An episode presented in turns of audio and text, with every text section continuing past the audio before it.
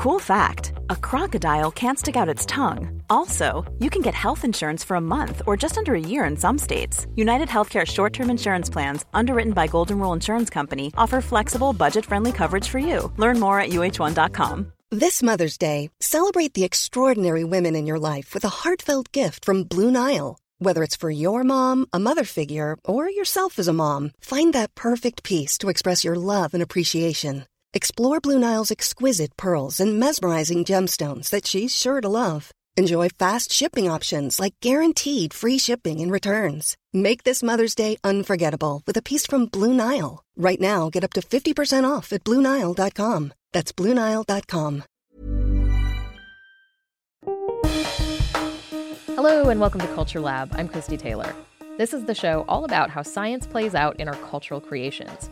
Sometimes we talk about the science behind popular TV and movies. Other times we talk to artists and authors about the research that influenced their works. Astronaut Christina Koch says she thinks of her job, which includes spacewalks, living on the International Space Station for nearly a year, and dark matter experiments in microgravity, as doing cool things with your friends. And one of those cool things, before long, will include going to the moon. Before NASA pushed back the mission timeline for Artemis 2 last week, Koch was scheduled to orbit the moon with three other astronauts this coming November. Currently, the new date is in September of 2025. Reporter Leah Crane recently sat down with her to talk about life on board the International Space Station, including the tantalizing sounding sport of human bowling, breaking records as a woman in spaceflight, and even what things smell like when you leave the planet. So, my first question is you spent a long time in space how was it to break that record? How did it feel?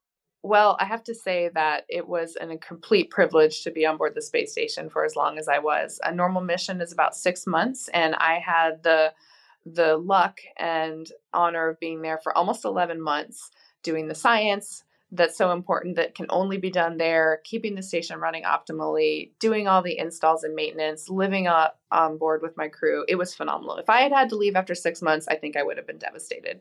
But a lot of people talk about this individual accomplishment of having a record. I like to think of it not so much about that, but the idea that that milestone and talking about it is important because it tells everyone, it communicates where we are. What is state of the art right now in human space exploration? Where are we at? What does it mean to be pushing those boundaries? And I hope that the record I set is exceeded as quickly as possible. We continue to to exceed those boundaries, and I also used it as inspiration. Those days when I didn't necessarily feel up to it, I knew I had to bring my best and to try to get the most out of every day because what I was doing was long and it was different and it was an ultra marathon and not a marathon and that was a very inspirational thing to me as well. And understanding those long duration flights is about to be really really important, right? That's exactly right. We are in an era where the Artemis missions and the Artemis program is hoping to send astronauts even deeper into space. Going on to Mars, after we take what we learn in a sustained campaign to the moon, those missions are going to be a minimum of a year and a half. And I hope that what the teams on the ground learned from my extended stay gets applied to that to make that that future flight to Mars more understandable, easier to plan, mitigate the risks, and be one step closer to seeing boots on Mars and to seeing all the things that we can discover there. After almost a year in space, was coming home super weird? Yeah, that that defines it pretty well. Coming home, coming back to Earth, standing on your own two feet, feeling the wind on your face, all of those Earth things that you don't experience on board the space station. I remember a couple weeks before I came back, I thought to myself, I should really think about what it's going to feel like to walk because I just mm. hadn't experienced that in so long. And the idea of balancing on my two feet seemed completely foreign to me. It actually hadn't even occurred to me that that was going to be part of coming home until about two weeks before. So, you know, there's the physical aspects. Your body really does a great job adapting to microgravity, which means, of course, you have to readapt to gravity when you come home things like your vestibular system not responding in the ways that you hoped. Your vestibular system actually stops it stops being listened to by your brain. And so when you get back onto earth, you don't have all those same tools that kept you able to balance that you had before you launched. So, you know, learning to walk again, learning balance, learning coordination, getting your cardio system back. those are all the physical sides. There's also a huge psychological and mental aspect to coming home. When I was on board the space station, I only saw 11 other humans for 11 months straight. And that is just not how our brains are adapted to to work. We process new relationships, we process sensory inputs, and that's what keeps our brain just ready for for more of that. And so I'll never forget when my head popped out of that spacecraft. I looked out and I saw about five times as many people as I had seen in almost the last year, all looking up at me. And I thought, oh, wow, I'm really happy to be home, but that's a lot of people. And um, it's just like all of us coming out from quarantine. exactly. It's so true. I think that that is an experience that many astronauts can relate to the uh, the isolation of quarantine. How long did it take before you could get up in the morning and feel like, aha, a normal day once you were back? There's so many different grades to that. In some ways, I didn't realize until much later how I thought I was going about the world in a normal way. And then it wasn't till, like I said, months, maybe even a year later, that I thought back to those first few months back and realized that I thought everything, you know, I thought I was getting used to it, but actually just how I moved about the world and the relations that I had with other people, things, my body were actually a lot more different than I realized. So, you know, I learned how to walk in 30 minutes. I could walk with a little bit of help. Couple weeks, the dizziness went away. Couple months, my cardio was getting back to where it was. Uh, was out in the world a little bit, but you know, of course, with the pandemic, I landed right before the pandemic, so that was a little bit that changed that kind of social readaptation aspect. But it, it's a staged, it's a staged approach. So I read your Wikipedia page um, before this interview, and I I noticed that you're into a lot of outdoorsy stuff. Do you miss that a lot when you're in space? I wonder if it's if it's like being stuck inside for a year, or if it's more like a big outdoor adventure. Right. I wasn't sure myself. And I thought, what if I get cabin fever up there? But I never did. I never got cabin fever on board the space station. Sometimes I think maybe if there had been a front door, I would have wanted to go out it, but there just wasn't. And I think there was enough new things to explore just in terms of what life is like up there that I just intellectually was stimulated and the challenges every day were enough to keep me excited because on the earth, I am full of wanderlust. I travel all the time. I love exploring. I love the outdoors. I love nature. Nature is a big is something that I rely on just for my own energy. And up there, it was actually pretty far into my mission before I realized, you know, I haven't felt the wind on my face in a long time. I miss that. And uh, like I said, I think just having the challenges every single day of contributing and at such a high level with your crewmates around you, just that en- is enough to kind of scratch that itch for challenge and for excitement. I imagine there would be a little bit of like, man, I haven't seen a tree in a while. and a little bit of like, I see all the trees every day. exactly. It's it is. It's you you see it all and but you're not immersed in any of that. And there was definitely days where I would go over to our little tiny greenhouse, which is about the size of a couple shoe boxes, and just smell the plants, just to smell something that was organic. And uh, that actually did a lot for me. I have a related question that one of my colleagues demanded that I ask. How what does it smell like on the ISS? Does it smell uh, horrible and sweaty?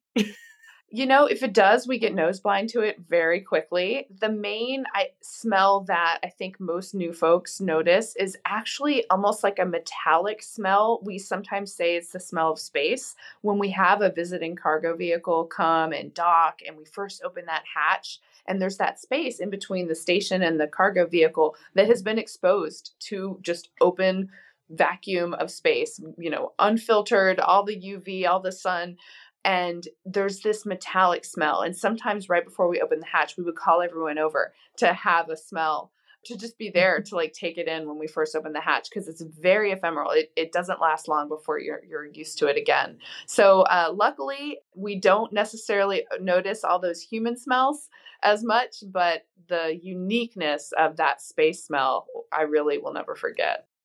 So I want to talk about your next mission, uh, you're going around the moon. How are you feeling about that? How what was it like when you found out? Well, the Artemis mission is really exciting. I've been excited about it for many years, and to be a part of it as a crew member is a, complete dream come true. I think I would have been just as excited no matter who was announced for the crew, just that there is crew doing this mission. That is the most exciting thing to me.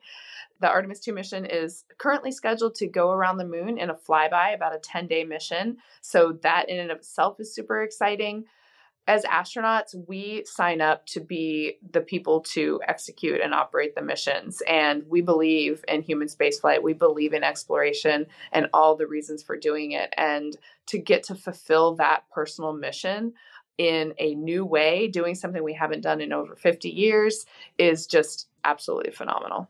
Are you excited to see the moon up close? Of course, I am. the you know, the moon has been something that has inspired me for many, many years, for my whole life, really. I love gazing at the moon. I always have. And I think seeing it up close will really bring that perspective that, no kidding, it is a real and separate body in open space. You know, when it, when anything stays the same size relatively to you, you can get to assuming because of how our brains work that it's just part of the background that it's not its own real thing and i think seeing that difference of the earth being smaller and the moon being closer will really drive home that perspective gain of this really is a separate body. It's not an absolute. It's not something to take for granted that we're always here and it's always there. And that perspective change I can only imagine what it's going to feel like. I can only imagine what it's going to look like to look back at the earth and see the whole thing out the window and to know that everything, every person we've ever loved, every person, every forest I've ever walked in is all far, far away on that one planet. And to see another one up close, um, I hope to bring back what that really feels like. Are you at all disappointed that you don't get to walk on the surface, or is it mostly just so stoked to get out there? I am nothing but stoked to be a part of this mission. I am so excited that I'll get to watch some of my friends walk on the moon, that I will know those people, that I'll know the teams that got them there, that I will know the process that they've gone through in the Artemis mission as a whole.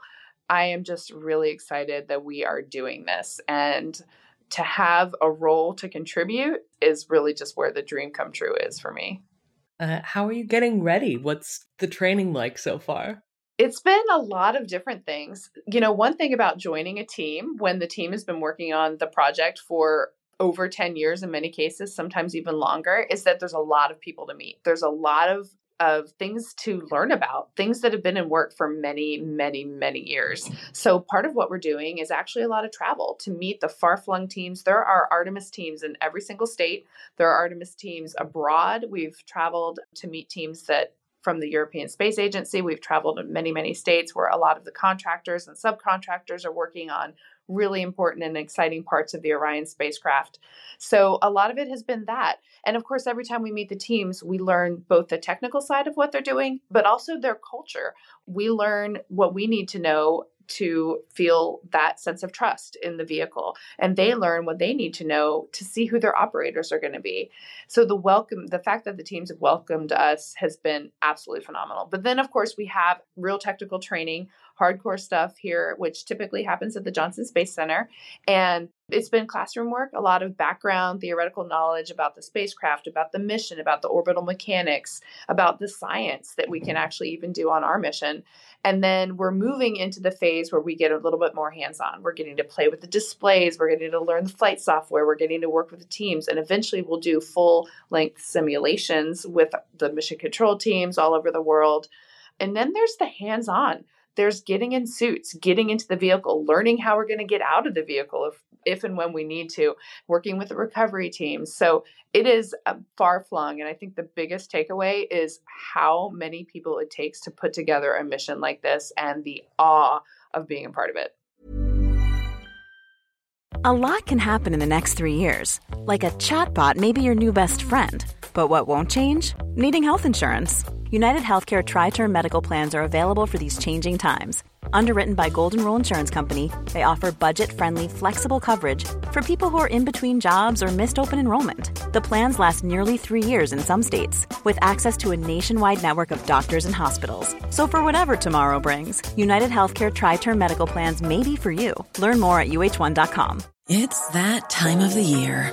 Your vacation is coming up. You can already hear the beach waves, feel the warm breeze, relax, and think about work.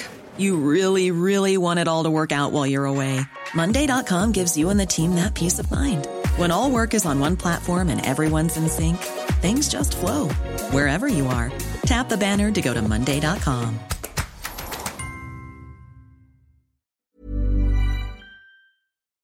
So I know that your long stay on the space station was used to study the effects of spaceflight on women in particular. I was wondering if you can speak to a little bit how those are different from the effects on men, if they are. Yeah, I, I think that I would characterize it a little bit more as the long term effects on any human, and the fact that I happen to be female could illuminate where there would be a difference. So, you know how science works with what we call an n of one, meaning only one data point, it's hard to surmise long term differences in what that might mean. But areas that they would probably look into might be cardiovascular fitness.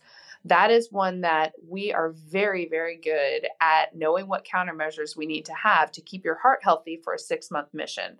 But we haven't really explored what, if anything, we need to do differently to keep your heart healthy for an even longer mission. Because, of course, when your heart doesn't have to pump against gravity, it actually adapts to that mm-hmm. lower demand. It changes in its stroke volume. It actually metamorphizes. Your heart physically changes. And so that's one area that I think potentially could be different. So when I think about what's different, I think about the things that are different between men and women, even on Earth we learn about the metabolic uptake for medicines and how that could be different between men and women. So there's really just a variety of things. I think in general, anything that we see that's either a difference between men and women on the ground or that is a difference that we see in spaceflight adaptation are areas to explore. Can you talk a little bit on why it's so important to have a diverse astronaut corps? Historically, a lot of middle aged white dudes.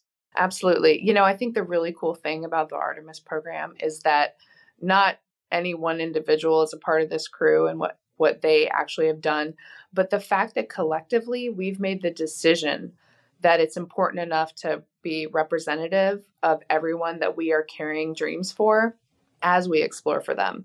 So NASA made this decision many, many years ago. And that's why now we have an astronaut corps that represents everyone. And the reason that's important is many, many fold. Many studies have shown that missions, projects, are more successful when you have a diverse group of people contributing to them. When we see ideas from all different kinds of backgrounds, from different life experiences, that's when we really have the synergy to be actual great problem solvers. And that's that's been proven many times and also the inspirational aspect of what we do. One of the reasons we are going back to the moon is to inspire people to know that when you come together, you can do great things, that STEM careers can lead you to doing really cool things with your friends, and that if you work hard, no matter what it's for, you can not only give the most to the world, but you can derive the most fulfillment out of that. Those inspirational pieces of what we're doing cannot be understated. So, not only will we discover more, get there more efficiently and learn more and be more successful because we're diverse, but we will inspire a huge larger segment when people look at the astronaut corps when people look at the teams putting these missions together and they see people that look like them that effect has a huge huge positive repercussions for people going in and achieving their best, which of course is this amazing positive feedback loop where the next missions are going to be even more successful because, as I say, anyone who has a dream and who's willing to work hard to achieve that dream is welcome at NASA. And that to me is a really important thing to celebrate.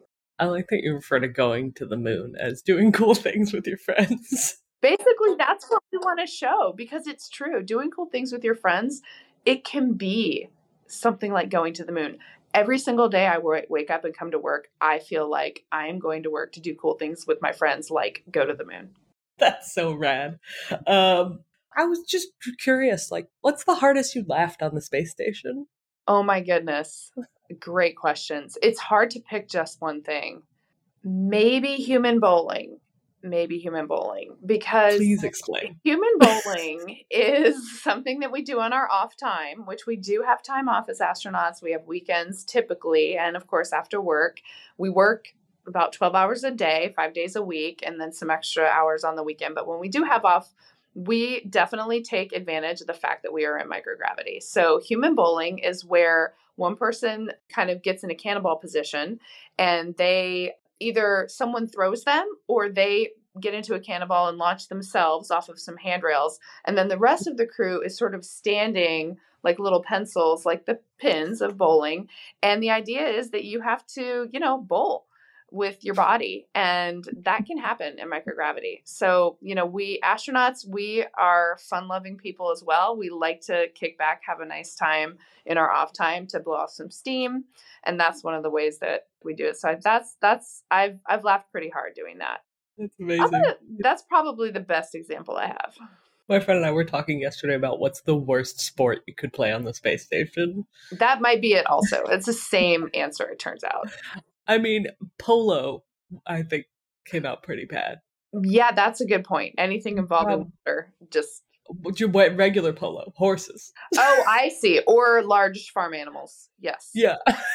luge also seemed pretty bad. A luge can be fun if controlled. Yeah. Yeah. There's been human surfing also. Is that just a person standing on top of another person? Yes. Love it. What was spacewalking like? Was it scary? I don't remember feeling scared spacewalking, but it was definitely the most focused activity that I probably did. The activity requiring the most mental, physical fortitude. When you do a spacewalk, you are in this spacesuit for upwards between 10 and 12 hours straight. When you talk about the pre breathe time, the the airlock time, and then the time outside can be seven and a half hours in many cases. So that is a very, very intense activity. But we have such wonderful training that we a long time ago in my experience i should say but I, I do think most people feel this way you learn how to change any kind of fear into focus because mm-hmm. of the training that we go through and because we we pretty much know that we have procedures and training to fall back on for almost anything that might come up. So, recognizing that, recognizing that there's an awesome team on the ground ready to help no matter what comes up, the fear is really something that isn't a part of the day. But there was one instance in my very first spacewalk where I recall my heart rate going through the roof. And it was the moment that I was in the airlock. We were depressing the airlock, so taking all the air out of the airlock my crewmate Nick had opened the hatch and we were on the dark side of Earth. So it was a night pass, as we call it. And I looked down and I saw a gaping black hole where there had been, you know, a side of the room, a, hatch essentially. And my heart rate spiked so immediately and so quickly it was a complete visceral reaction and uh, right away i told myself to relax and got it right back down and you know this is my job i'm going to do a spacewalk today. But something like that happening that your body and your mind has never had to perceive before it is really a testament to what that training is overcoming when we don't have that kind of reaction 99.9% of the time. Yeah like being able to to float in open space and not being sort of viscerally, primally terrified. 100%. Exactly. Thanks for listening to this episode of Culture Lab from New Scientist Podcasts. That was Leah Crane in conversation with astronaut Christina Koch. If you liked this interview, make sure you subscribe to our feed for more like it. Plus, our weekly news podcast and the delightfully diverting Escape Pod, all dropping right here every Friday and Tuesday. Find more journalism from New Scientist on our website at newscientist.com. I'm Christy Taylor. Bye for now.